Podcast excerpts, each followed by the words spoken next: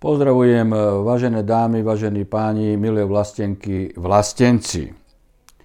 Pán Fico, Kotleba, Pelegrini, Uhrik a Taraba, ak úprimne chcú Čaputovej zabrániť podpísať okupačnú zmluvu z USA, môžu tak urobiť úplne ľahko. Vysvetlím, o čo ide.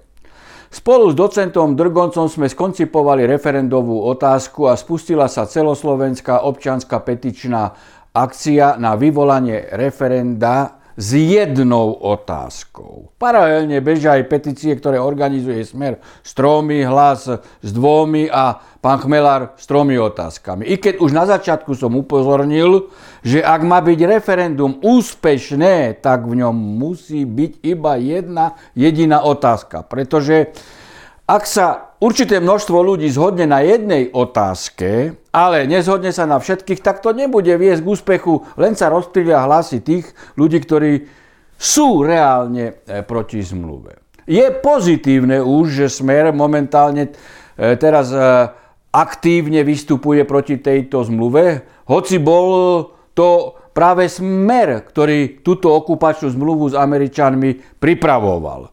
Dnes je Smer schopný bez hamby tvrdiť, že on naopak tú zmluvu zastavil. Minister obrany Naď však potvrdil, že smer o obranej zmluve jednal do posledného dňa, kým bol vo vláde a jeho vyjednávací tým v nezmenenom zložení dotiahol túto zmluvu dokonca už pod súčasnou vládou. Naď bol práve poverený Čaputovou, aby vojenskú dohodu z USA podpísal. Následne ju bude musieť schváliť parlament. Ak Smer, Hlas a ďalší opoziční poslanci Úrikovej, Kotlebovej a Tarabovej strany chcú prijatiu zmluvy naozaj úprimne zabrániť, môžu tak urobiť spôsobom, ktorý som navrhol už pred eh, petičnou akciou za predčasné voľby. Takže všetci opoziční poslanci v počte 55 sa vzdajú svojich mandátov a zároveň v politických stranách zabezpečia, že žiaden z náhradníkov nezloží poslanecký slub. Poviete si, ale viete, e, ostatných 95 koaličníkov e, môže zmeniť ústavu. No nie, nie je to tak. Parlament bez 55 poslancov prestane ústavnoprávne existovať ako celok. Pretože podľa ústavy parlament funguje iba, keď má 150 poslancov.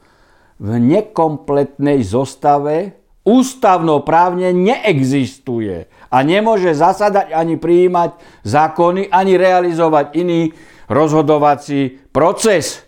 A, koalič, a končiaci predseda Národnej rady musí vyhlásiť nové parlamentné voľby tak ako právne nemôže byť muž ženatý s mŕtvou ženou, alebo žena vydáta za mŕtvého muža, tak isto právne nemôže parlament pokračovať v nekompletnom obsadení poslancami.